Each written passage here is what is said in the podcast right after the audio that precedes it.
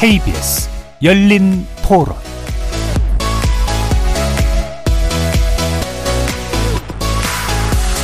안녕하십니까. KBS 열린 토론 정준희입니다.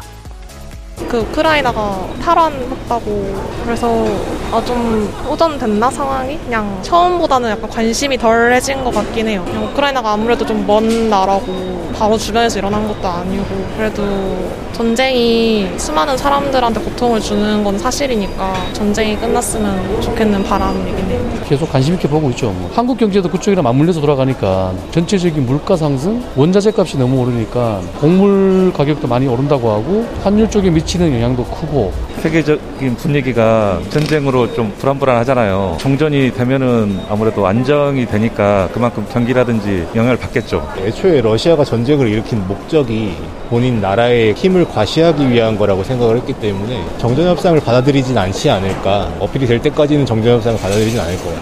너무 장기화되다 보니까는 사실 뭐 푸틴이 두 손 두발 든 것 같아 더 이상 이슈 신경 안 쓰는 것 같긴 해요. 정전을 하고 이제 협상을 좀 하는 쪽으로 얘기를 해야 어쨌건 두 나라가 둘 다 죽을 순 없으니까 이젠 좀 해야 되지 않을까요? 거리에서 만나본 시민들의 목소리 들어보셨는데요. 지난 2월 러시아의 침공으로 시작되었던 러시아 우크라이나 전쟁이 오늘로 273일째를 맞고 있습니다. 압도적 전력을 지닌 것으로 평가받았던 러시아의 빠른 승리가 예상됐지만 전황은 9개월째 이어지고 있고 심지어 우크라이나의 유리한 방향으로까지 전개되고 있는 듯합니다. 장기전에 피로감이 쌓인 데다 추운 겨울을 마주한 시점에서 양국 모두 전쟁을 이어가기는 부담스러워 보이는데요. 종전과 전쟁의 갈림길에선 러시아와 우크라이나 두 나라 어떤 선택을 하게 될지 한반도 정세 그리고 나아가서 국제사회에 미칠 영향은 무엇인지 세 분의 전문가와 논의해보는 시간 갖도록 하겠습니다. KBS 열린 토론 지금부터 시작합니다. 살아 있습니다. 토론이 살아 있습니다. 살아있는 토론, KBS 열린 토론. 토론은 라디오가 진짜입니다. 진짜 토론, KBS 열린 토론.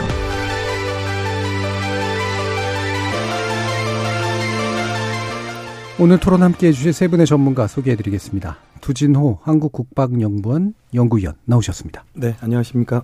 러시아 공사를 지내셨죠? 박종수 전 대통령 직속 북방경제협력위원장 잘해주셨습니다. 예, 안녕하십니까. 엄구호 한양대 국제대학원 교수 나오셨습니다. 예, 안녕하십니까. 저희 열린 토론 문자로 참여하실 분은 샵 9730으로 의견 남겨주시면 됩니다. 단문은 50원, 장문은 100원의 정보 이용료가 붙습니다. KBS 모바일 콩 그리고 유튜브를 통해서 무료로 참여하실 수 있고요.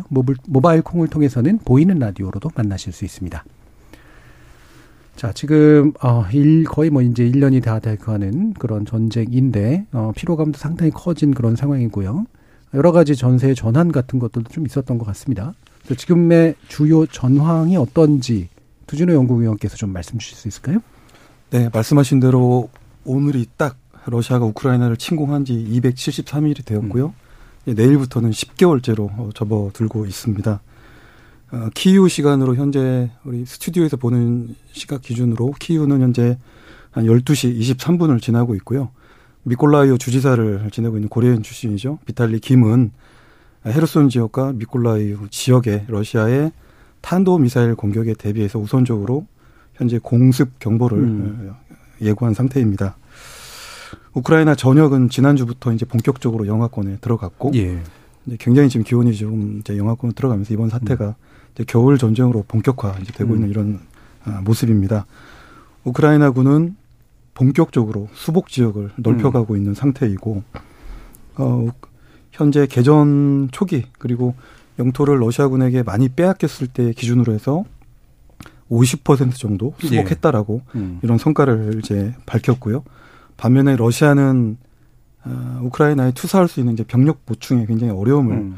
현재 겪고 있는 상황에서 1000km가 어, 넘는 이런 방어 전선을 유지하기가 굉장히 어려운 상태다. 예, 예. 러시아군의 방어 전선은 일부 와해되고 붕괴하고 있다. 이렇게 좀 어, 평가를 해볼 수가 있겠습니다. 현재까지 좀 피해를 상황을 좀 보면 어, 각각 주장하는 이런 기준에 의하면 러시아군이 주장하는 바에 따르면 우크라이나군은 최소 10만 명 이상의 사상자가 음. 발생을 했고요. 또 우크라이나 측에서 주장하는 바에 따르면 러시아군은 오늘 기준으로 약 8만 5천여 명 이상의 사상자가 발생한 예. 것으로 이렇게 볼 수가 있겠습니다. 앞서 제가 러시아군이 병력 보충에 난항을 겪고 있다 이렇게 말씀을 드렸는데 이런 어려움을 극복을 하기 위해서 지난 9월 21일이죠. 어, 2차 세계대전 이후에 예, 유례 없이 어, 최초로 이렇게 러시아는 이제 부분 동원령을 이제 발령을 음. 함으로써 약 32만 명 정도 어, 동원 자원 그리고 어, 수감된 인원들까지 포함해서 예, 예. 또 자발적으로 입대한 인원, 인원 병력까지 포함해서 약 32만 명 정도의 예, 병력 보충을 한 상태입니다. 이 중에서 우선적으로 전투 경험을 보유한 약 5만 명 정도가 예, 전선에 투입된 상태고 나머지 27만 명은 여전히 아, 전시 동원 교육 훈련을 받고 있는 예. 아, 상태다 이렇게 아, 볼 수가 있겠습니다. 최근에 우크라이나군의 이제 그 반격이 워낙 거세지면서 어, 러시아군은 지난 11월 11일이죠. 굉장히 중요한 전략적 요충지인 헤르손에서 음. 어, 철수를 한 상태이고요. 정확하게는 헤르손을 동서로 연결하고 있는 이 드니프로강 서안 지역으로부터 예. 어, 동안 지역으로 어, 철수 작전을 완료한 상태입니다. 예, 예. 그러니까 확실히 이제 예전에 비해서 보면 그 우크라이나의 수복세가 어, 상당히 좀 뚜렷해 보이고요. 1000km 정도라고 이제 아까 표현해 주셨는데 이 방어 전선이랄까요? 이거를 지키는데 이제 투입돼야 될 병력이 상당히 부담스러운 상태. 러시아 입장에선 이렇게 좀 요약이 되는데 아, 방금 수복지구 가운데 이제 헤르손이라는 지역의 중요성을 얘기해 주셨습니다. 지금 엄거 교수님께서 이 부분 좀 설명해 주실 수 있을까요? 예, 헤르손 이제 퇴각을 했는데 이제 엄밀히 말하면 헤르손 시에서 퇴각을 한 예, 거고 예. 어, 아직 헤르손 주죠. 헤르손 음. 시는 헤르손 주의 이제 수도인데 음. 아, 이제 지금 두 박사 말씀대로 그 드네프르강의 오른편 쪽으로 음. 어, 지금 러시아군이 지금 진주하고 있고 한 70% 정도 점령하고 있습니다. 아직은. 예, 예. 음.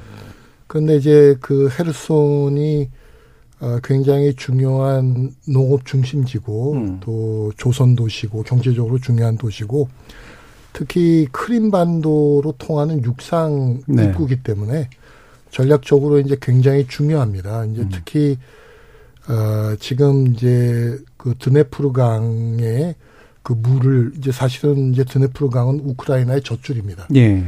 이 드네프르강의 이제 물을 어 이제 우크라이나 국민들이 사용을 하고 있는데 이제 이번에 헤르손 이제 제타라는 그 물을 다시 사용할 수 있게 됐다는 거고 음, 음. 또 하나는 지금 크림반도는 사막 지역이 많아서 이제 담수가 많이 필요한데 이. 헤르손에서 드네프르 강에서 많이 갖다 쓰거든요. 예. 그러니까 이제 우크라이나 군이 크림반도로 가는 이제 물을 통제할 수 있게 됐다는 음. 전략적 또 의미가 있습니다. 음. 어, 또 하나 중요한 거는 지금 이 헤르손은 이 우크라이나 남부와 동부를 잇는 전략적 요충지고 음. 보급선의 핵심 요충지입니다. 예, 예. 그러니까 이제 우크라이나 군이 이 지역을 점령했다는 거는 자포르지의 주나 이런 어, 우크라이 러시아 군으로의 보급로를 우크라이나 군이 차단할 수도 있다는 음. 그런 전략적인 의미가 있습니다. 예, 그러니까 헤르손 시이긴 하지만 그 위치가 가지고 있는 보급로로서의 요충성이 있고 수자원이나 이제 농업자원하고 또 밀접한 연관성이 있기 때문에 생기는 아마 우크라이나 입장에서 상당한 소득이 되고 있는 이제 그런 상태인 것 같네요. 자, 그러면 어 지금 이제 그러다 보니까 어 크림반도까지 이제 털어나겠다라는 그런 기세를 또 보이고도 있긴 한데 이게 이제 종전 과정에 좀 도움이 되는 일일까? 어떤 방식으로 좀 전개가 될까? 아, 좀 궁금하긴 합니다. 근데 뭐 종전에 대해 섣부른 얘기가 될지는 모르겠습니다만 어느 정도 가능성은 좀 있다고 보시는지요, 위원장님? 어, 종전 가능성은 항시 열어두고 있는 게 아닌가 네. 싶습니다. 음. 어, 어, 당연히 지금 어, 러시아나 우크라이나 입장에서는 계속적인 그 희생이 따르니까 음. 어, 가능하면 종전을 하려고 하지만 어, 서로 입장이 종전할 수 있는 여건은 아니라고 봅니다. 음. 어, 그런데 일단은 이번 그 우크라이나 전쟁이 다 어, 어, 아시다시피 이 러시아하고 미국의 대리전 음. 을 지금 하고 있다고 봐야 되고 그 동안에 우크라이나가 계속 전투를 할 수 있었던 것도 미국을 비롯한 서방의 에, 지원이 계속됐기 때문에 가능한데 에, 최근에 와서는 이제 상황이 좀 바뀌지 않았나 예. 생각이 되는 게요.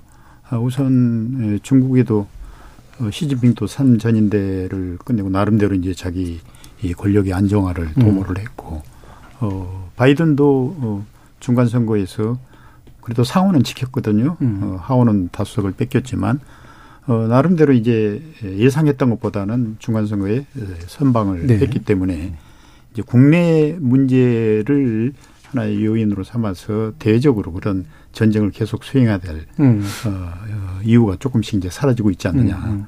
아, 그렇다면 이젠 이 전쟁을 좀 끝내는 방향으로 음. 어, 가는 것도 어, 아마 그 미국이 고려하는 예. 그런 안이 아닐까 싶습니다. 그러다 예. 보니까 이제 예, 제렌스키 입장에서는 어, 이 상태에서 끝내기는 음. 뭐 용납할 수 없다는 것 때문에 저항을 하는 것 같는데 오히려 지금 이 종전을 앞두고 크림반도를 점령하겠다라는 그 우크라이나 측의 호언이 음.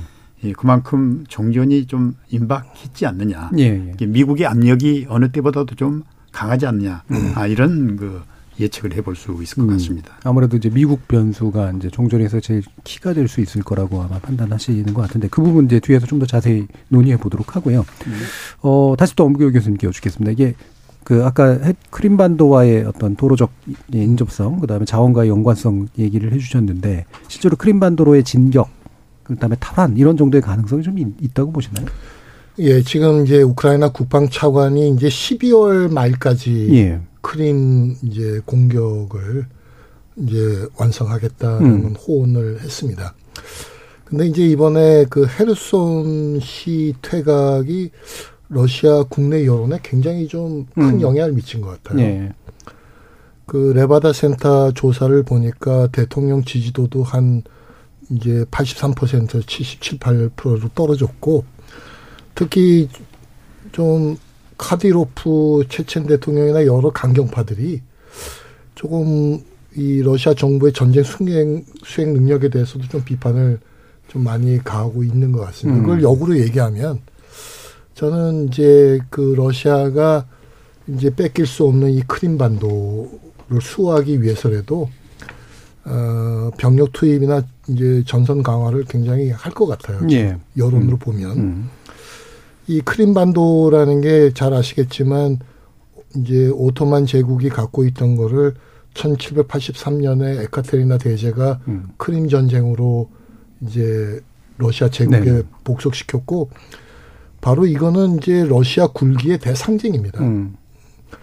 그러니까 이제 1954년에 이제 우크라이나에게 양도하긴 했지만 이 크림반도는 사실은 러시아가 어이 역사적으로 우크라이나에 대한 어떤 역사 인식을 또 음. 대변해주는 상징이고 그래서 병합까지 시킨 거 아니겠습니까? 예. 그래서 만약에 우 크림반도 전쟁에서 만약에 러시아가 퇴각하게 된다면 음.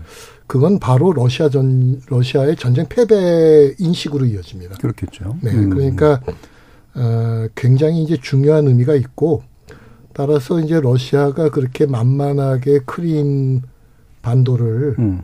그렇게 선선히 내놓을 생각은 없을 것 같습니다. 예, 그러니까 상징적인 의미도 있고, 어, 뭐, 모든 전선에 다 집중 못하겠지만 적어도 이제 크림은 뺏기지 않으려고 노력을 할 것이다. 자, 그러면 이제 지금의 이제 협상 좀, 양국 간의 이제 협상 정도 수준이나 진척도가 어느 정도인지를 한번 살펴보려고 하는데요. 일단 또 흥미롭게도 푸틴 대통령이 직접 젤렌스키 대통령에게 협상 메시지를, 전했다고 우크라이나 측이 이제 밝힌 그런 상태죠. 이게 기존과는 좀 다른 어떤 어, 상황이 전개되는 가능성으로 이제 짐작될 수 있을지 두준호 의원님께 부탁드리겠습니다. 그 푸틴 대통령이 여러 채널을 통해서 젤렌스키 대통령에게 평화 협상에 대한 의향을 예. 전했다라고 이렇게 음. 아마 우크라이나 측에서 더더욱 언론을 통해서. 여론전을 하고 있는데요. 그랬죠. 또 크렘린궁은 그러지 않았다라고 음. 또 받아치고 있는 상황입니다. 어쨌든 이렇게 평화 협상에 대한 나름대로 의향들은 수없이 전쟁 이후에도 이렇게 오고 갔던 측면이 네. 어, 있고요. 다만 현재 상태에서 평화 협상에 대한 러시아의 그리고 우크라이나의 서방의 인식들의 이런 결은 매우 다른 것 같습니다. 우크라이나 입장에서는 평화 협상을 지금 당장 해야 될 이유가 없습니다. 왜냐하면 현재의 어떤 군사력 우위로 우위에 있고 수복 지역을 물리적인 수단을 해서 넓혀가고 있기 때문에 네. 굳이 나서서 평화 협상을 할 이유가 없는 것이고요. 또 평화 협상의 전제 조건이 빼앗긴 영토를 다 회복하고 그 거기에는 또 크림 반도까지 이제 포함이 되고 있기 때문에 원래 1991년 영토가 획정이 될 때 구소련이 무너지고 획정이 될 때 그 상태로 복원을 하기를 원하는 것입니다. 음. 그 상태가 된 다음에 우리는 평화 협상에 나아갈 수 있다라고 하는 것입니다. 그렇기 때문에 현재 상태에서는 사실상 물리적으로 평화 협상이 재개될 가능성은 매우 어려운 어, 측면이 있는 것입니다. 실제 어, 우크라이나 국민들도 현재 상태에서 어, 평화 협상의 불필요성 여론이 90% 육박을 하고 있거든요. 어, 이렇게 우크라이나 내부적으로도 이런 여론들이 수렴이 되고 있기 때문에 우크라이나 내부적으로는 평화 협상을 자기하기 어렵다라는 입장이고 아, 반면에 좀 전에 박종수 위원장님께서 말씀하셨던 것처럼 이제 서방의 입장인데요. 그 결이 일부 달라지고 있습니다. 어, 여러 측면에서 어, 또 책임 있는 당국자는 음, 우크라이나가 러시아를 이길 수 없기 때문에 어떤 합리적인 지점에서는 평화 협상을 재개해야 된다라고 간접적으로 이제 우크라이나를 압박을 하고 있는 상태고요. 또 평화 협상에 대한 조건들은 젤렌스키 대통령이 정해야 된다라고 네. 뒤집어 얘기하면 음. 어, 평화 협상 조건 만들고 때가 되면 나가서 협상을 해라라고 하는데 음. 그것이 이제 미국에서의 중간 선거 이후부터는 조금 더 압박이 좀 강화되는 이런 어, 모습인 상태인 것이죠. 예. 음, 그래서 음. 현재 상태에서는 각각의 입장들이 첨예하게 이렇게 좀 대립을 하고 있기 때문에 음. 당장 평화 협상은 나아가기는 어려운 것이고요. 최근에 젤렌스키 대통령이 종전 조건 10가지에 대해서 네. 얘기를 했다고 하지만 사실은 종전 조건을 지금 이야기할 수 있는 상태는 아니라고 음. 봅니다. 예. 그러니까 뭐 실제로 보면 정확하게 말하면 이제 협상을 원한다는 힌트를 받았음을 인정했다 이렇게 약간 복잡한 네, 그런 메시지가 좀 있는데요. 어, 결국에는 뭐 어느 쪽이든지 약간 과장하거나 또는 축소하는 면들은 있겠죠. 근데 방금 언급 주신 것처럼 어, 당장 이렇게 종전 생각이 없는 없어 보이는 이제 우크라이나가 그러니까 하려면 이렇게 하자라면서 협상 조건을 내걸었다는데 이제 그게 실현 가능성이 굉장히 좀 떨어져 보이는 그런 내용인 것 같아요. 박 위원장님 그 부분 좀 말씀 주실까요? 예, 어, 젤렌스키가 어, 그동안에 어, 11월 초에는 다섯 가지 조건을 음. 제시를 했잖아요. 그러다가 지금 15일 어, 10가지 조건을 제시했는데 이 조건 자체가 러시아가 수용할 수 없는 조건이라고 예. 봅니다. 아, 그래서 어, 러시아 크레물린 대변인도 거기에 대해서 반응을 보였는데 평화 아, 협정을 추진할 의향이 없는 걸로 보고 음. 그리고 또 이거를 공개적으로 하자고 그랬는데 공개적으로 하는 것 자체가 무리다. 음. 어, 그건 협정기 협상을 하지 않기 한 하나의 구실이다. 네. 아, 이렇게 이제 보고 있는 것 같습니다.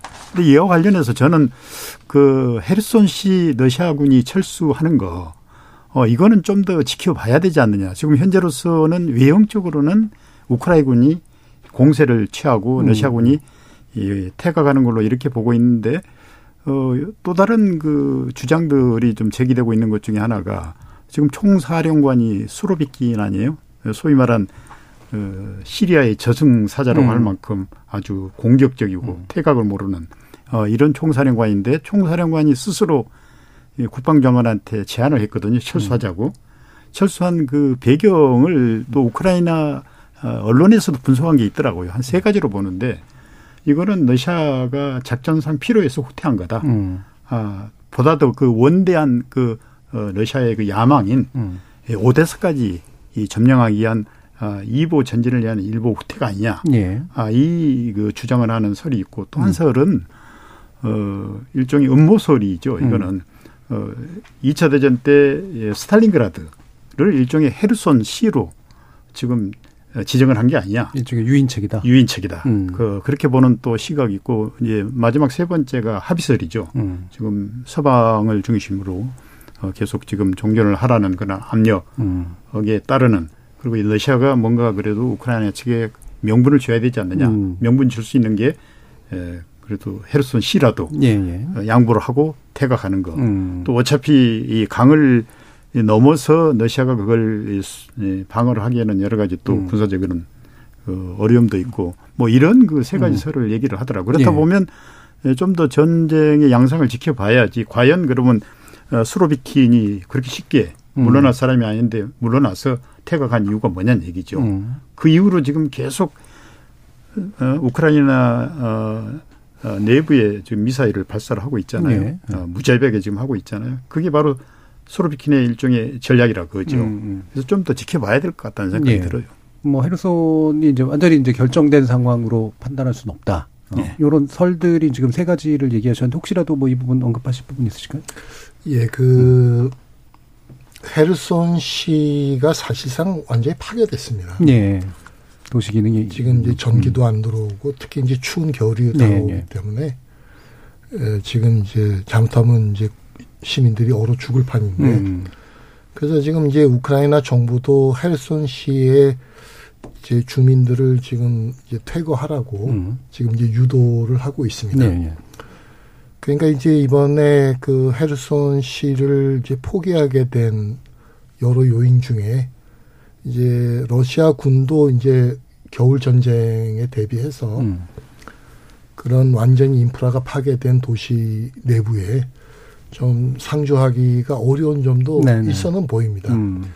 다만 지금 이제 9월 달에 하루키우에서 퇴각하고 또 이제 지금 이번에 어, 헬손에서 퇴각하고 이제 전반적으로 보면 어, 러시아가 조금씩 조금씩 지금 땅을 잃고 있는 거는 네. 사실이거든요. 수세에 있는 거네. 네, 수세에 있는 거는 사실이기 때문에 물론 이제 수로비킨 주장이 그 동부 쪽이 약간 더 높고 멀리 통제할 수 있는 음. 전략적 입지라는 주장을 하고 있, 습니다 있지만 어, 과연 이제 러시아가 얼마만한 음. 다시 좀 공세를 보일 수 있을지는 아직은 미지수입니다. 예. 음, 알겠습니다. 자, 그러면 또 계속해서 어, 이야기를 나눠볼 텐데 아까 이제 그 박 전 위원장 박 위원장님께서 말씀 주신 내용 가운데 이게 어 이게 도저히 받아들일 수 없는 것들이다라는 얘기를 해주셨습니다만 지금 제가 열 개를 보니까 좀 추상적인 부분도 좀 있고요. 예. 음. 근데 아마도 뭐 철수와 적대행위 중단은 이 철수 부분에서 보면 기존에 있던 영토를 그냥 다 돌려달라. 네. 이 부분에서 아마 핵심이 좀 될 것 같긴 한데 그렇습니까? 어, 저도, 어, 10개 항 중에, 음. 에, 어떻게 생각하면 핵심이죠. 예, 지금 예. 이제까지 젤렌스키의 요구 조건이, 어, 크림 반도까지 해서 다 철수하라. 음. 어, 본래의 그 영토대로, 어, 회복을 하겠다는 건데, 어, 뭐, 푸틴이 그렇게 쉽게 호락호락 넘겨줄 예. 것 같지가 않아요. 음. 아마 그 정도 넘겨준 상황이 된다면 러시아는 패배인데, 음. 패배를 인정을 할 수도 없고 오히려 이제 그런 상황까지 간다. 아, 제가 생각에는 그런 상황까지 가지 않을 거라고 보는 게 지금 어, 우크라이나가 그나마 러시아하고 전쟁을 계속 수행할 수 있는 저력은 서방의 도움 아니겠습니까? 그렇죠. 예. 근데 미국이 지금 어, 어, 상당히 좀 소극적으로 나오고 음. 가능하면 지금 평화 아, 협상을 하라는 쪽으로 지금 압력을 넣고 어, 그리고 최근에 보니까 어, CIA 국장과 또 러시아의 SBR 해정보부 어, 부장이 투르키에서 또 만났고 예.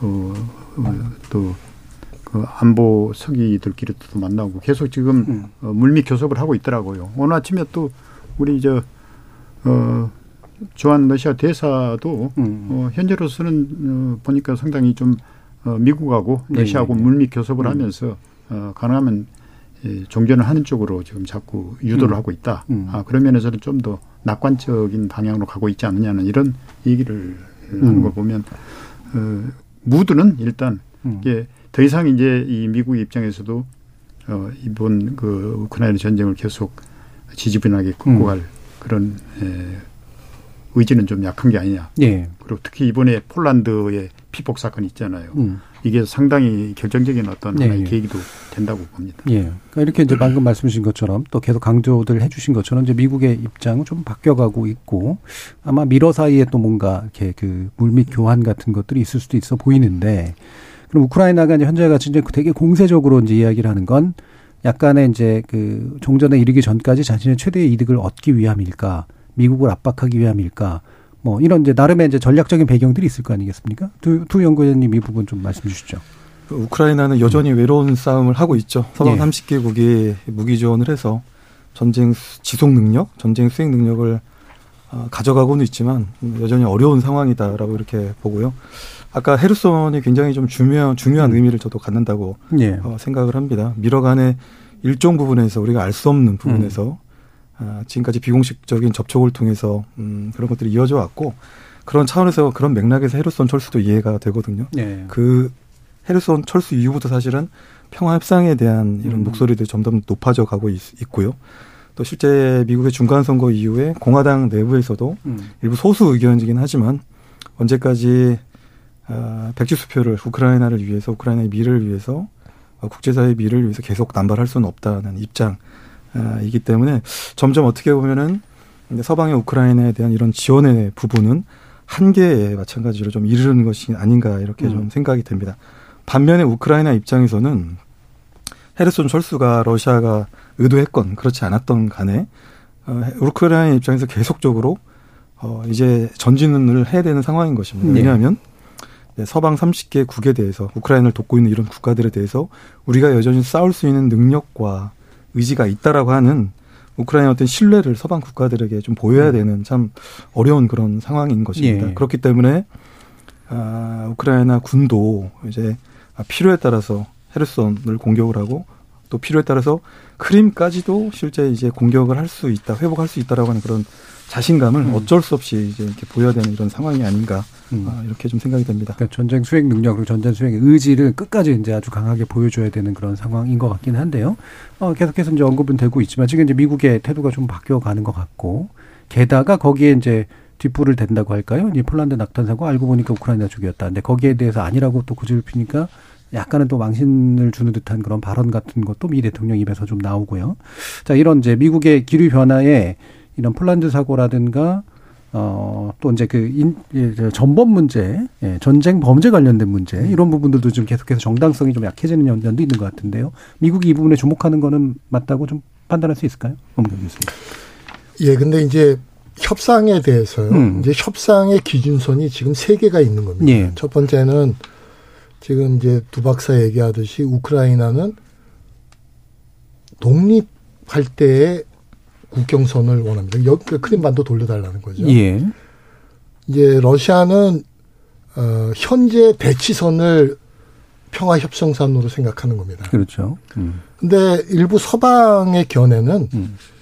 어, 2월 24일 전쟁 일어나는 당시의 선을 음. 협상선으로 생각하는 것 같아요. 예, 예. 그러니까 지금 유럽이나 일부에서 크림반도는 사실상 러시아 영토로 인정해야 된다는 음. 이제 견해가 나오고 있는 것 같습니다.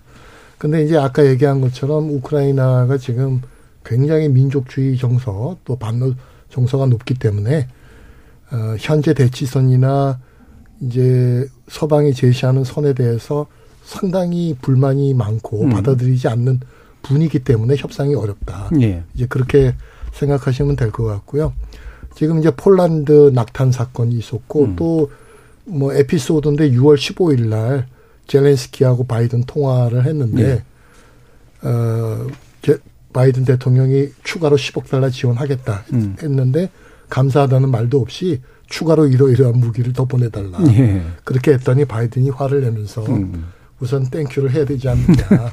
예. 그래서 좀 이제 어, 불만이 표시됐다. 음. 뭐 그런 의견도 있고 또 아까 얘기 나왔는데 이제 공화당에서 이제 좀 무기 지원 줄이고 협상 방향으로 좀 바이든 정부가 가야 된다는 의견도 어, 나오고는 있는 것 같습니다. 근데 저희가 이제 예상을 하기에는 이제 11월 8일 중간 선거가 끝나고 나면 이제 아마 공화당이 이기고 예. 그런 이제 분위기 속에서 미국도 좀 무기 지원을 줄이고 협상에 좀 적극적으로 나서지 않을까. 그래서 저희가 어 지난 이제 11월 16일 발리 G20를 미러 정상회담이 가능할 것으로 음. 그렇게 이제 기대를 했는데 안 이제. 되질 음. 않았습니다.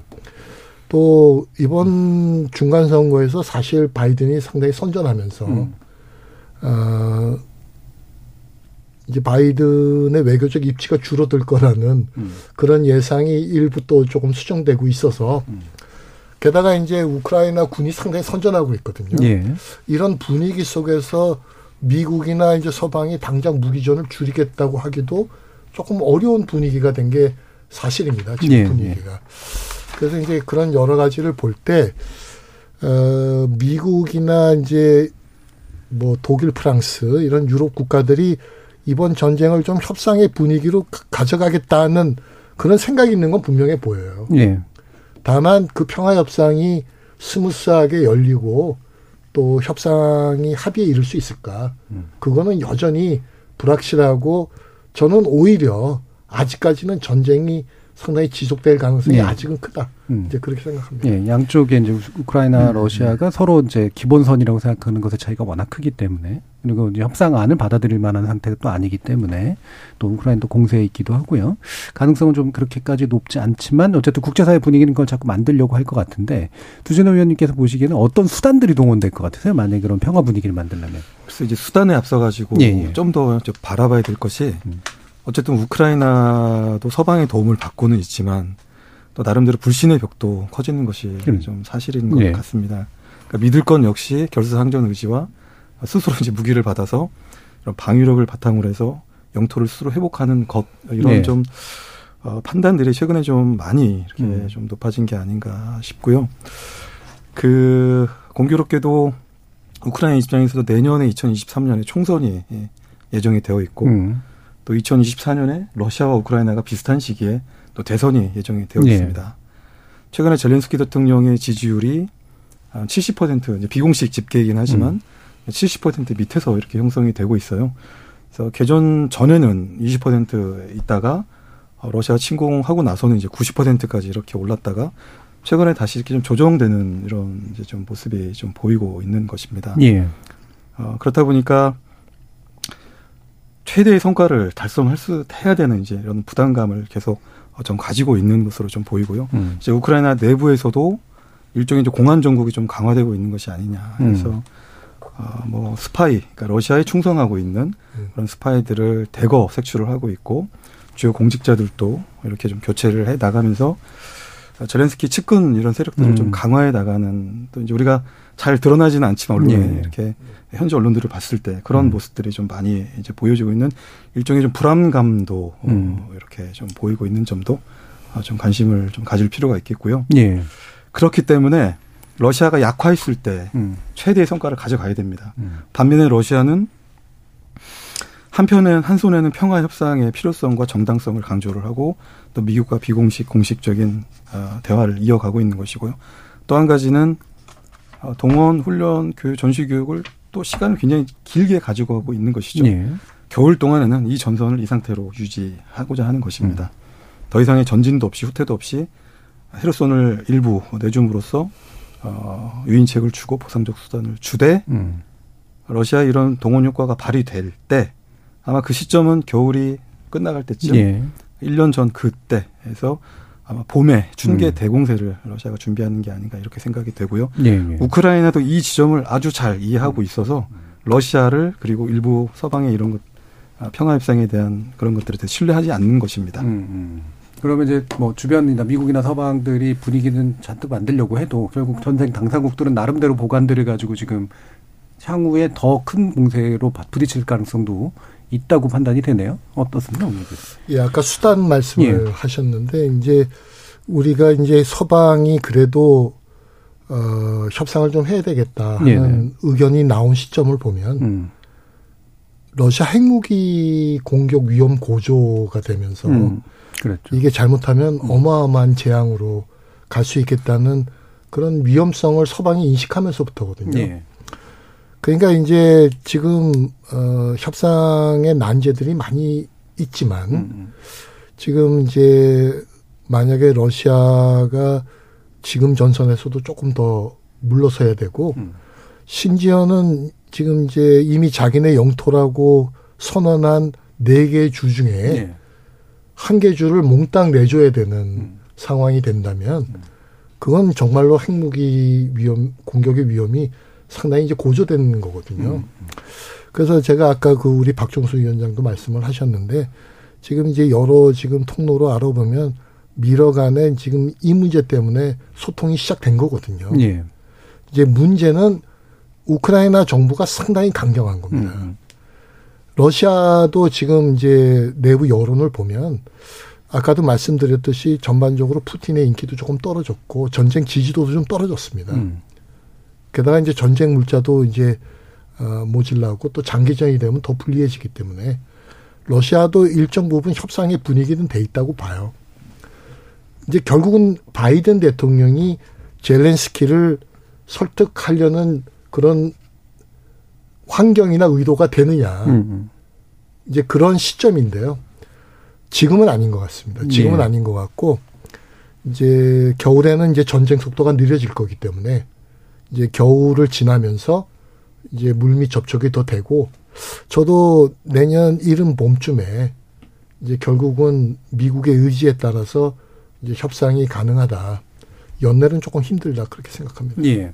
방금 그, 그 서방이 이제 이 전쟁에 대해서 좀 끝내겠다라는 생각을 하게 된 계기였던 이제 핵무기 사용 가능성 문제가 또 말씀을 주셔가지고요.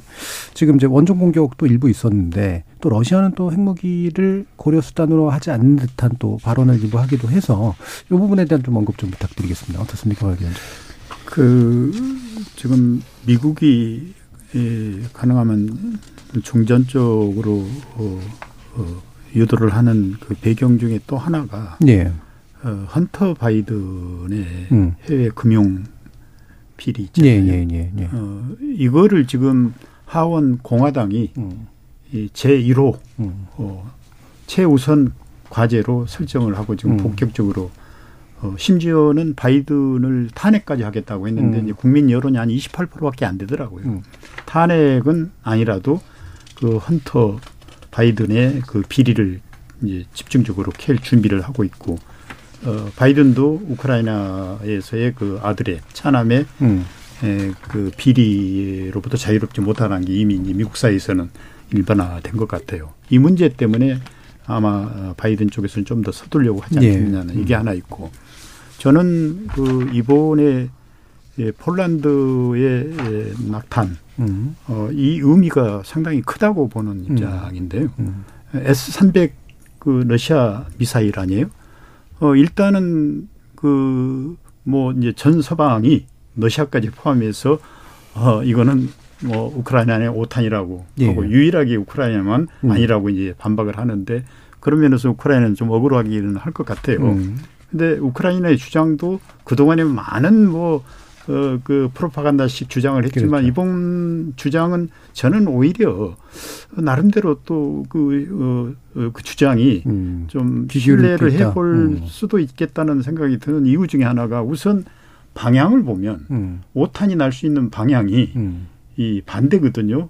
원래 이, 이 동북쪽으로 쏴야 되는데 서쪽이잖아요. 이게 하나 있고 또 뭐 서방의 주장이 S300 이게 그동안에 우크라이나가 러시아 무기 체계이기 때문에 남아서 그걸 썼다 그러는데 그동안에 방어 미사일을 얼마나 많이 쐈어요. 과연 그게 러시아 측 아직도 그렇게 남아 있는지 거기에 대해서도 어, 의문을 제기할 수가 있고 어, 이런 건데 오히려 저는 이제 이번 그 어, 폴란드의 에, 낙탄 음. 어, 푸틴의 일종의 승부수에 저는 그 가능성도 좀 열어둘 필요가 있다는 생각이 예. 드는 거예요. 그동안에 에, 러시아가 얼마나 초기부터 핵 사용에 대한 그 어, 가능성을 자꾸 예. 어, 언급을 했었잖아요. 그러다가 다시 수면 밑으로 내려가고 반복하는데 이번에 에, 예를 들어서 푸틴의 성격으로 볼 때 이연불감증, 음. 승부수에 강한 이런 스타일을 볼때 한번 어 거기다가 옷 오, 한번 시도를 해봤지 않았느냐는 예. 이런 그 가능성도 음. 한번 조심스럽게 생각해 볼 필요가 있다는 예. 생각이 들어요. 예. 그리고 서방의 눈치를 보는 거죠. 음, 박 위원장님께서 그 다양한 그 주류적 견해 가운데 비주류적 견해를 자주 말씀을 주셔가지고 또 흥미롭기도 한데요. 뭐 두준호 의원님 짧게라도 혹시 그 가능성에 대해서 언급 주실 수 있을까요? 그 어떤 뭐라고 해야 될까요? 뭐 저희가 여기서 뭐 러시아 편을 들거나 우크라이나 편을 네. 들거나 그런 것들은 아니고 음. 어떤 지식과 음. 이런 것들을 바탕으로 해서 통찰을 하면서 네. 이 현상을 좀 바라보고 있는데 저 개인적으로는 G20 한창일 때 이게 음. 어, 폴란드 푸시에보도프라고 하는 작은 지역에 S300 야 이거는 우크라이나 오발 사고일 가능성이 높다라고 좀 네, 예. 판단을 했습니다. 왜냐하면 그 동안에 수천 발의 탄도 미사일 러시아가 이렇게 음. 발사한 미사일이 어, 우크라이나 영토를 공격을 했었는데요. 사실은 폴란드하고 그리고 우크라이나 국경 지역으로부터 그러니까 우크라이나 영토 쪽으로 50에서 100km 정도를 이격시켜서 음. 어, 공격을 교무하고 교무하고 굉장히 정밀하게 했던 것입니다. 여러 이유가 있죠. 유도 미사일이라는 것도 사실은 100%가 아니기 때문에 때에 따라서 미사일이 또 그 오래된 미사일의 경우에는 유도 기능 이런 것들이 또 손실될 수 있고 네. 또 그렇게 되면은 아, 오발 사고가 날 수 있는 것이죠. 음. 그런 위험 때문에 러시아는 가급적이면 아, 폴란드 국경으로부터 상당 거리가 이격된 지역에 예, 일종의 사격 한계선을 음. 정해놓고 예. 이렇게 이제 공격을 했기 때문에 오발 사고일 가능성은 좀 크지 않았다라고 저는 러시아에 의한 오발 예, 러시아에 의한 것은 아니었다고 음. 이렇게 이제 보고 있는데요. 예. 어, 이제 문제는 어, 유럽 국가들, 나토 회원국들의 반응이 생각보다 충격적이었다는 예. 아, 것입니다. 그래서 어, 굉장히 정밀한 어떤 조사라기보다 예비 조사를 거쳐서 잠정적으로 음. 우크라이나 소행 예. 오발 사고다라고 결론을 지었던 확 것입니다. 찍어버리는 듯한 그런 네. 분위기였다. 음. 그래서 우크라이나 젤렌스키 대통령도 음. 하루 이틀 정도는 음. 계속 버티다가 예. 간접적으로 그것을 인정하는 모양새로 이렇게 좀 아, 받아들였던 것인데요. 굉장히 좀 음, 이상한 이제 모습들이 나오고 있는 음, 것입니다. 음. 독일은 폴란드에 패트리어트 어, 이제 미사일을 제공을 하고 있는데 이게 러시아 위협에 대비하는 것인지 예. 혹은 우크라이나의 그런 유사한 일부 사례지만 어, 그런 것들에 대비하기 위해서 음. 이게 좀 가는 것인지 음. 이런 부분이 하나가 있고 또 폴란드와 나토 중심으로 구성이 되고 있는 합동조사위원회에 사실 음. 우크라이나는 실질적으로 음, 참여를 음. 못하고 있습니다. 참관 정도는 음. 하고 있는 부분인 것이죠. 또 이렇게 하나가 있고요. 또 한 가지는 우리가 나토가 집단안보 체제를 지향한다고는 하지만 이번에 어떻게 보면 취약성이 드러난 것입니다. 음. 공동의 방공망이 제대로 예. 작동이 되지 않았고 사후 처리에 오히려 집중하는 모습을 봤을 때 아, 이런 부분에서 앞으로 오히려 뭐 예상된 부분이기도 하지만 어, 더 방공망을 촘촘하게 예. 한다든지 어, 군사 태세를 강화하는 이런 모습으로 좀 어, 나아가는 그런 어, 출발점이 됐다라고 음. 이렇게 좀 생각을 해봅니다. 예. 그러니까 이게 뭐 어, 우크라이나에 의한 오탄일 가능성이 높다라고는 판단하시지만 그 주변을 둘러싸고 있는 현재 그 주변국들의 분위기라든가 나토의 어떤 행동이라든가 이게 좀 의심 미심쩍은 구석들도 좀 있어 보이고요. 또 이게 나토의 의미하는 바가 또 상당히 좀 크긴 한다라는 느낌이 또 드네요. 일부가 생각보다 약간 좀 시간이 걸어지 길어지긴 했습니다만 일단 정의자 정의진 문자 캐스터 불러서요. 청취자 문자 듣고 2부로 이어가도록 하겠습니다. 네, 지금까지 여러분이 보내주신 문자들 소개합니다. 서주연님, 관심 있는 주제라 반가운 마음입니다. 전쟁의 깊은 트라우마에 빠져버린 사람들에게 겨울은 너무 견디기 힘든 계절일 텐데, 모쪼록 전쟁이 길어지지 않기를 바랍니다 해주셨고요. 7606님, 우리는 우크라이나의 담요나 방한복, 방한모 등 전쟁 무기가 아닌 인도적 차원에서 지원은 지속적으로 해주어야 합니다. 김지영님, 솔직히 말해서 러시아는 자국을 지키려는 것 아닌가요? 러시아 앞마당에 미국이 진출해 있는 거나 마찬가지인 상황인데 러시아로선 방어막이 필요한 건 당연한 거죠. 우크라이나가 자꾸 미국의 힘을 빌려 러시아를 자극하고 있는 것 같습니다. 3680님. 젤렌스키 대통령이 또다시 전략적 실책을 하고 있는 것 같습니다. 국토와 국민 대부분이 전쟁으로 황폐화됐는데 전쟁을 중단하고자 한다면 환영해야 하는 거 아닌가요? 피폐해진 국민들을 생각해서라도 종전 협상에 빨리 나서야 한다고 봅니다. 5678님. 우크라이나 입장에선 가만히 있다가 봉변을 당했는데 종전 협상을 하려면 얻어낼 건 얻어내야 한다고 봅니다. 전쟁에서 우위에 있는 만큼 영토 수복은 물론 러시아로부터 보장받을 건 받아내야죠. 김진희님. 전쟁은 전 근대적이고 시대와 동떨어진 얘기인 줄로만 알고 있었는데 부분 동원령까지 내리면서 전쟁을 하고 있다는 것이 믿기지 않습니다. 나라를 지키겠다고 시작한 전쟁이 국토와 국민, 나라 전체를 황폐하게 만들 뿐입니다. 하루라도 빨리 전쟁이라는 말조차도 없는 세상이 왔으면 좋겠습니다. 라고 보내주셨네요. 네, KBS 열린 토론. 이 시간은 영상으로도 생중계하고 있습니다. 유튜브에 들어가셔서 KBS 일라디오 또는 KBS 열린 토론을 검색하시면 지금 바로 토론하는 모습 보실 수 있습니다. 방송을 듣고 계신 여러분이 시민 농객입니다. 계속해서 청취자 여러분들의 날카로운 시선과 의견 보내주세요. 지금까지 문자캐스터 정의진이었습니다. 토론이 세상을 바꿀 수는 없습니다. 하지만 토론 없이 바꿀 수 있는 세상은 어디에도 없습니다.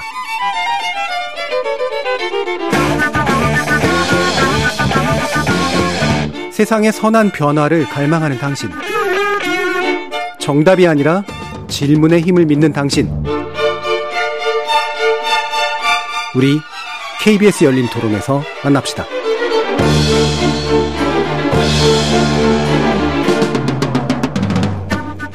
KBS 열린 토론 전쟁 그리고 종전의 갈림길에선 러시아 우크라이나에 대해서 얘기 나누고 있는데요. 박종수 전 북방경제협력위원장, 염, 엄구호 한양대 국제대학원 교수, 두진호 한국국방연구원 연구위원 이렇게 세 분의 전문가와 함께 하고 있습니다. 자, 지금 겨울에 관련된 이야기 아까 앞에서 말씀 주실 때, 어, 얘기로 들어보면, 어, 러시아는 일단 한 발쪽 빠져서, 어, 겨울이 지나고 난 다음에 공세를 대비하는 식으로 병력을 좀 더 보충하고 강화하려고 하는 태도를 보이는 것 같고요. 우크라이나는 지금의 이제 공세의 기운을 좀더 어, 이어가려고 하는 그런 모습으로 이제 있는 것 같은데 이게 이제 겨울에 어떤 방식으로 그러면 나타날까 아, 좀 더 궁금하긴 합니다. 엄구 교수님 좀 말씀 주실까요? 네, 요새 나토가 네. 우크라이나 군의 월동 장비를 상당히 많이 음. 제공하고 있다고 합니다.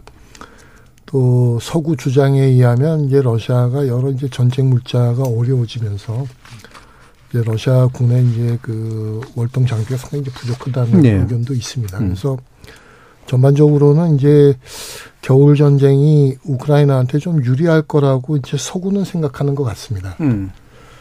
근데 이제 이 지역이 아마 영하 20도까지 내려가는 네. 지역이기 때문에 음.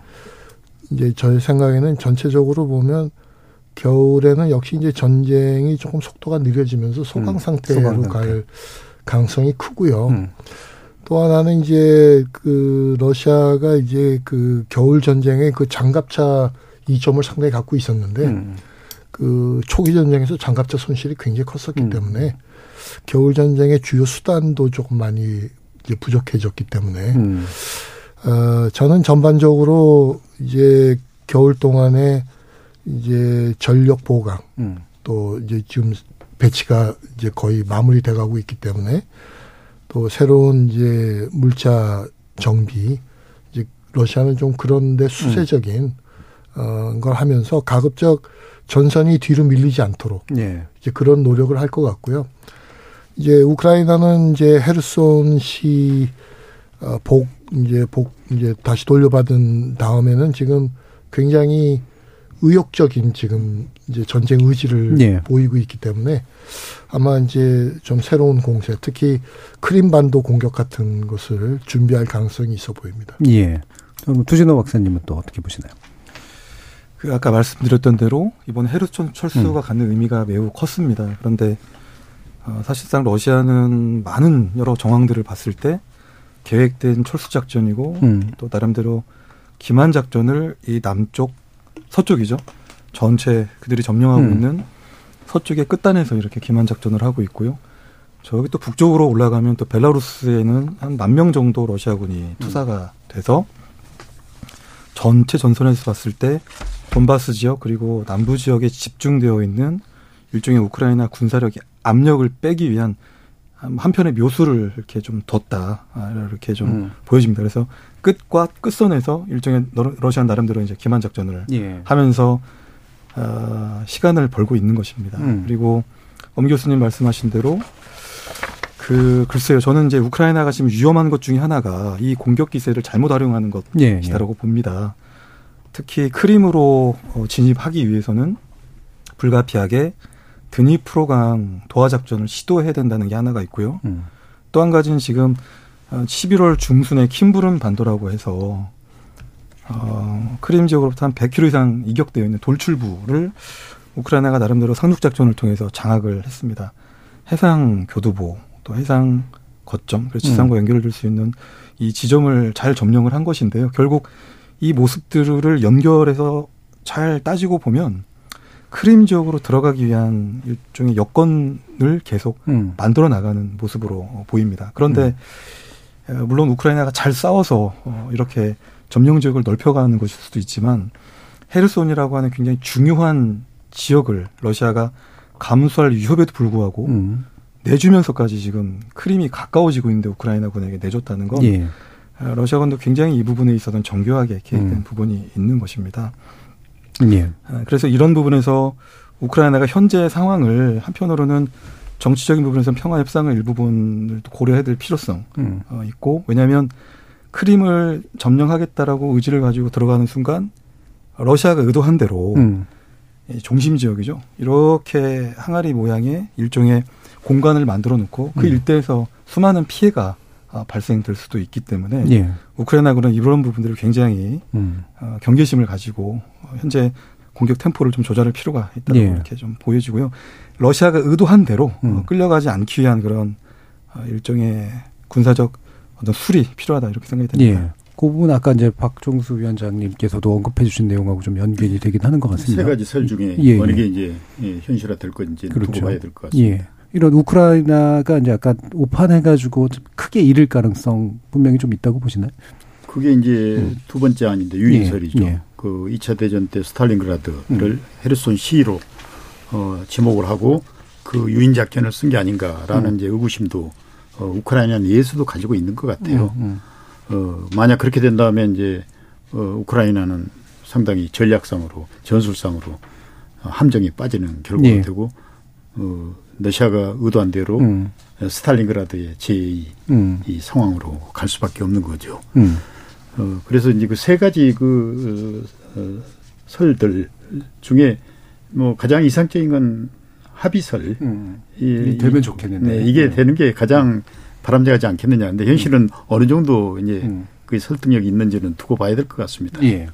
저 이번에 이제 겨울이 뭐 양측에게도 곤란하기도 하지만 좀 유럽은 더 추울 것 같은 그런 상태잖아요. 에너지 값은 뭐 장난이 아니게 이제 오르고 있고요. 우리나라도 물론 영향을 받고 있기도 합니다만, 어, 유럽의 입장에서 이번 겨울을 어떻게 좀 이렇게 맞게 될 것 같으신지 엄고 교수님 말씀하시죠. 이제 사실 이제 유럽이 굉장히 대러 제재에 열심히 나섰는데 예. 뭐 제재의 역설이랄까 러시아 경제보다도 유럽 경제가 예, 좀 예. 그렇죠. 더 어려움을 겪는 양상을 보이고 있는 것 같습니다.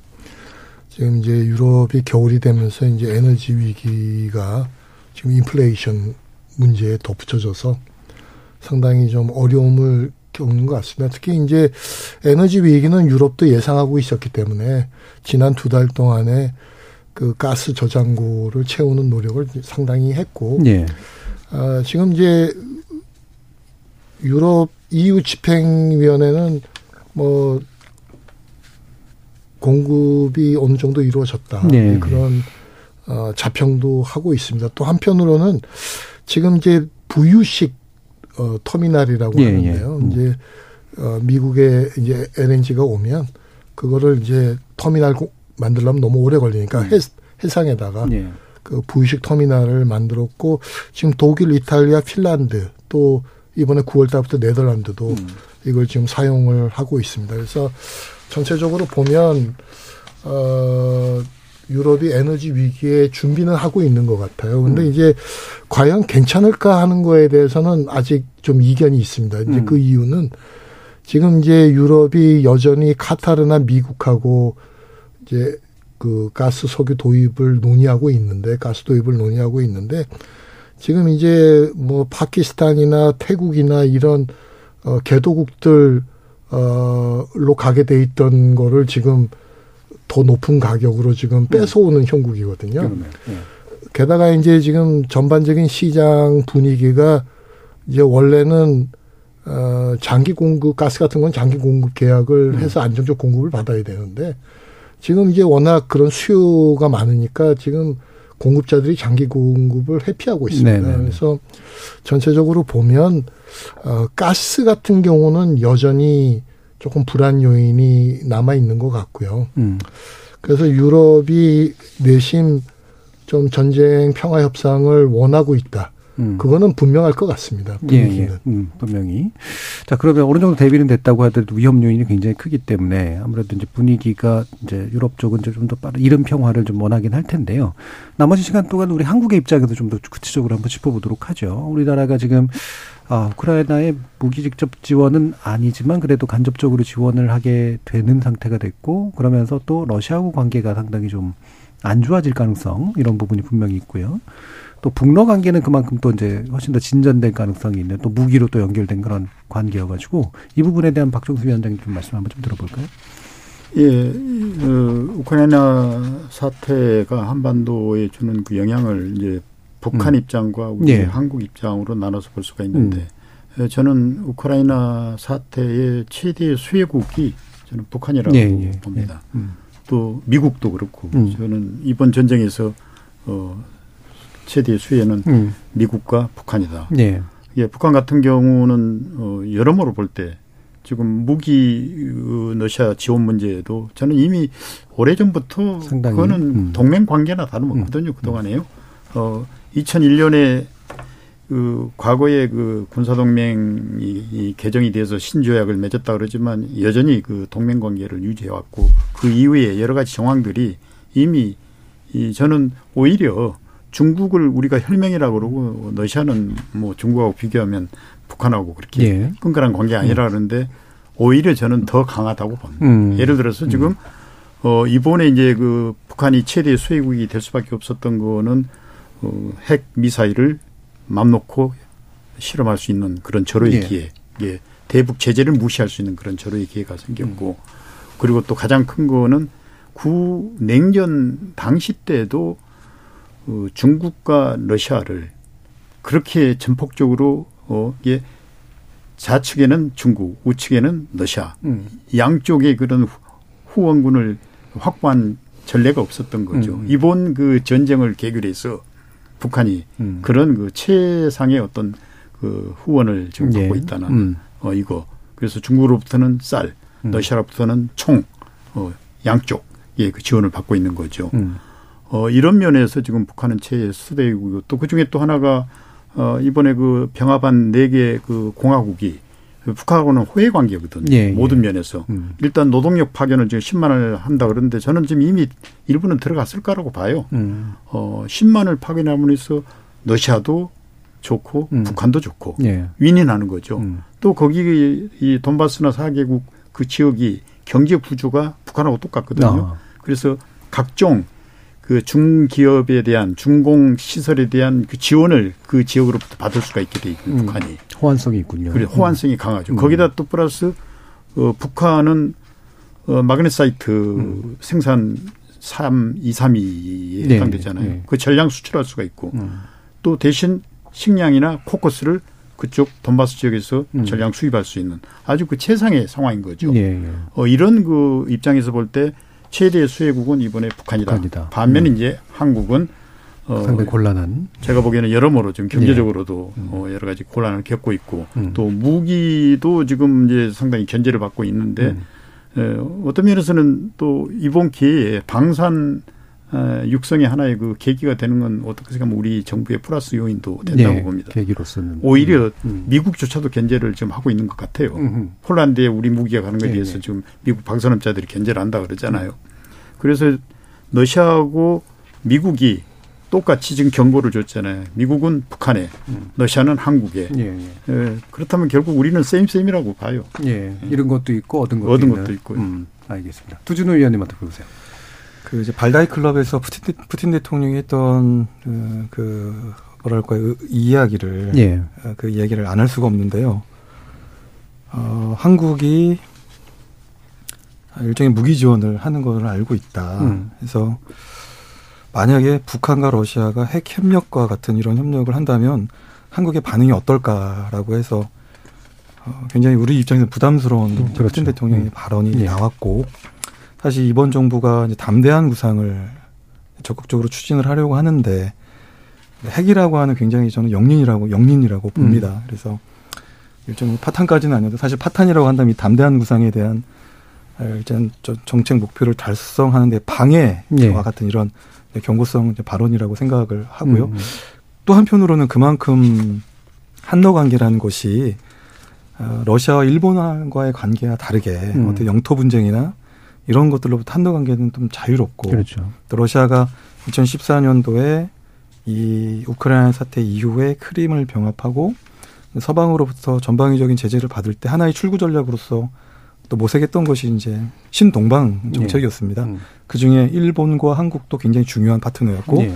그 중에서도 한국에게는 나름대로 호의적이고 음. 우호적인 관계를 지난 시간 동안에 네. 이렇게 축적을 해왔던 겁니다. 네, 교류가 꽤 있었죠. 예, 음. 교류가 있었고 그게 이제 뭐 유라시아 이니셔티브 그리고 신북방 정책 이렇게 나름대로 오랜 시간 동안에 신뢰를 쌓아왔던 건데 이번 우크라이나 사태를 인해서 이런 것들이 어떻게 보면 좌초가 이제 음. 되는 아, 상황인데 그게 또 담대한 구상에 영향을 미치고 있는 예, 것이 예. 우리로서는 아, 크나큰 좀 어려움이 아닌가 이렇게 음. 좀 봅니다. 예, 기존의 한러 관계에서 이제 확실히 좀 문제가 생겼고 또 새 정부가 추진하고 있는 그런 큰 구상에 이제 상당한 장애가 유발된 상태. 자, 엄고 교수님 의견 한번 들어볼까요? 이번 전쟁이 이제 우리에게 주는 쟁점은 저는 세 가지라고 예. 보는데요. 이제 첫째는 뭐 주지하다시피 이제 북중러 한미일의 신냉전 구도가 그렇죠. 강화된다는 거고요. 음.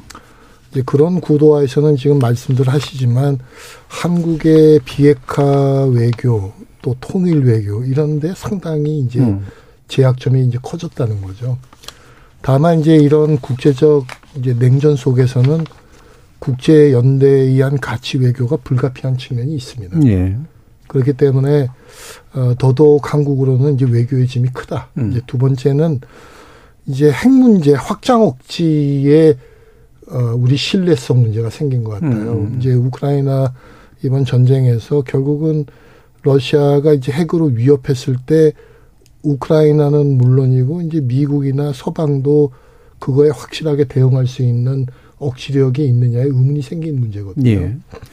그러니까 이제 우리는 이때까지는 미국의 핵우산에 있었다. 그렇게 얘기를 했지만 실제로 북한이 핵을 들고 나왔을 때 우리가 북한이 핵을 사용하지 못하도록 하는 확장 억지력을 보유하고 있느냐. 음. 따라서 이제 어 우리가 확장 억지의 보다 구체화 단계화 음. 이런 여러 가지 쟁점들이 이제 생겼다고 봅니다. 음. 이제 세 번째 이슈는 경제 안보인데요. 음. 이번에 보니까 이제 중국, 러시아, 미국 다 자기네들 자원을 이제 강대국 경쟁에 지금 레버리지로 쓰는 거잖아요. 그렇죠. 근데 이제 우리처럼 자원 의존하는 국가에서 이런 이제 경제적 지, 진영화가 되면 우리는 원자재나 이제 여러 가지의 그런 데 접근성이 나빠지고 가격이 올라가서 이제 경쟁력이 떨어지는 거거든요. 따라서 우리에게는 어쩔 수 없이 중국, 러시아하고도 소통할 수 있는 전략적 공간이 여전히 필요하다는 이제 이런 문제가 남은 겁니다. 그래서 저는 이제 앞으로 이런 세 가지 쟁점을 이번 정부가 굉장히 현명하게 잘 대처해야 된다고 보고요. 특히 이런 아주 좀 어, 현실과 가치 속에 어떤 갈등이 생길 때는 국민적 공감대가 굉장히 중요합니다. 네. 음. 그래서 이번 정부가 이 외교에서의 국민적 공감대 형성을 잘 못하면 음. 외교력을 발휘하기가 상당히 어려울 것이다. 이제 음. 그렇게 생각을 합니다. 예. 자, 그 말씀을 주셔서 이제 우리가 마무리로 아마 우리 정부가 어떤 식으로 이제 이 사태나 사태에 대한 이제 대응들을 해나가야 될 것인가라는 뭐 쉽지 않은 그런 어, 답이 좀 필요한 시점인 것 같은데요. 어, 방금 엄 교수님께서 이제 국민적 합의라고 하는 게 그래서 더더욱이나 대단히 중요한 이슈다라고 말씀을 주셨기 때문에 마무리 발언 형식으로 해서 한 1, 2분 정도씩 우리 정부의 어떤 대책 을 요구하실 수 있을 것인지 먼저 박정수 위원장님 말씀 주실까요? 예, 어, 지난 어, G20 아세안 어, 어, 순방 때 이제 우리 대통령께서 인태 전략을 천명을 하셨는데 예.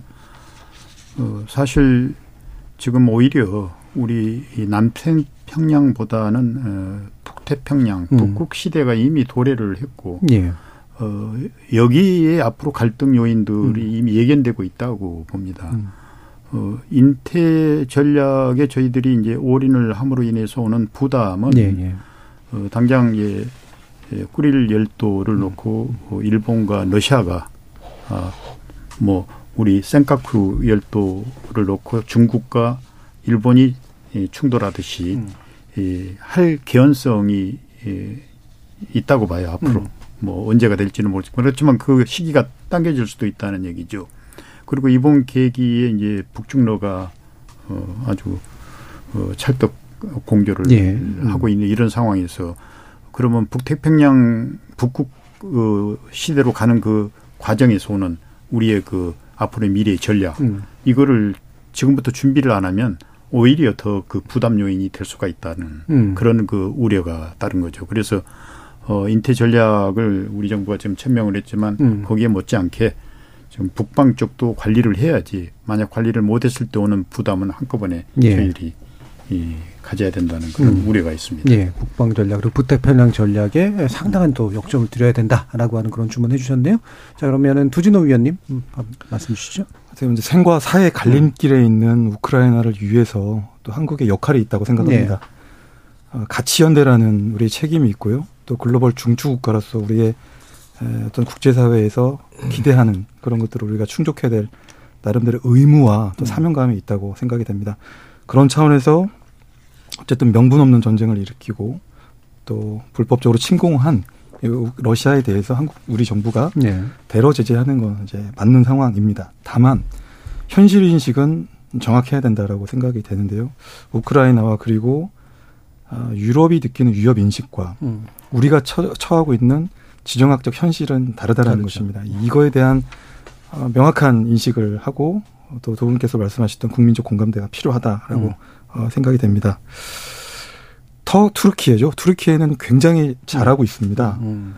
어, 우크라이나에 무인 공격기도 수출하면서 음. 사실 우리 한국에서 소- 생산하고 있는 방산업체가 생산하고 있는 그런 무인 공격기에 비해서 2분의 1도 안 되는 수준임에도 불구하고 어, 굉장히 호황을 예. 받고 있습니다. 어떻게 보면 러시아 입장에서 보면 굉장히 섭섭한 음. 일이죠. 그런데 그런 투르키예가 또 러시아와 우크라이나를 심지어 유엔을 중재를 해서 음. 흑해를 통해서 곡물 수출기를 열어주면서 음. 국제사회 식량 안보에 기여하고 있습니다. 네.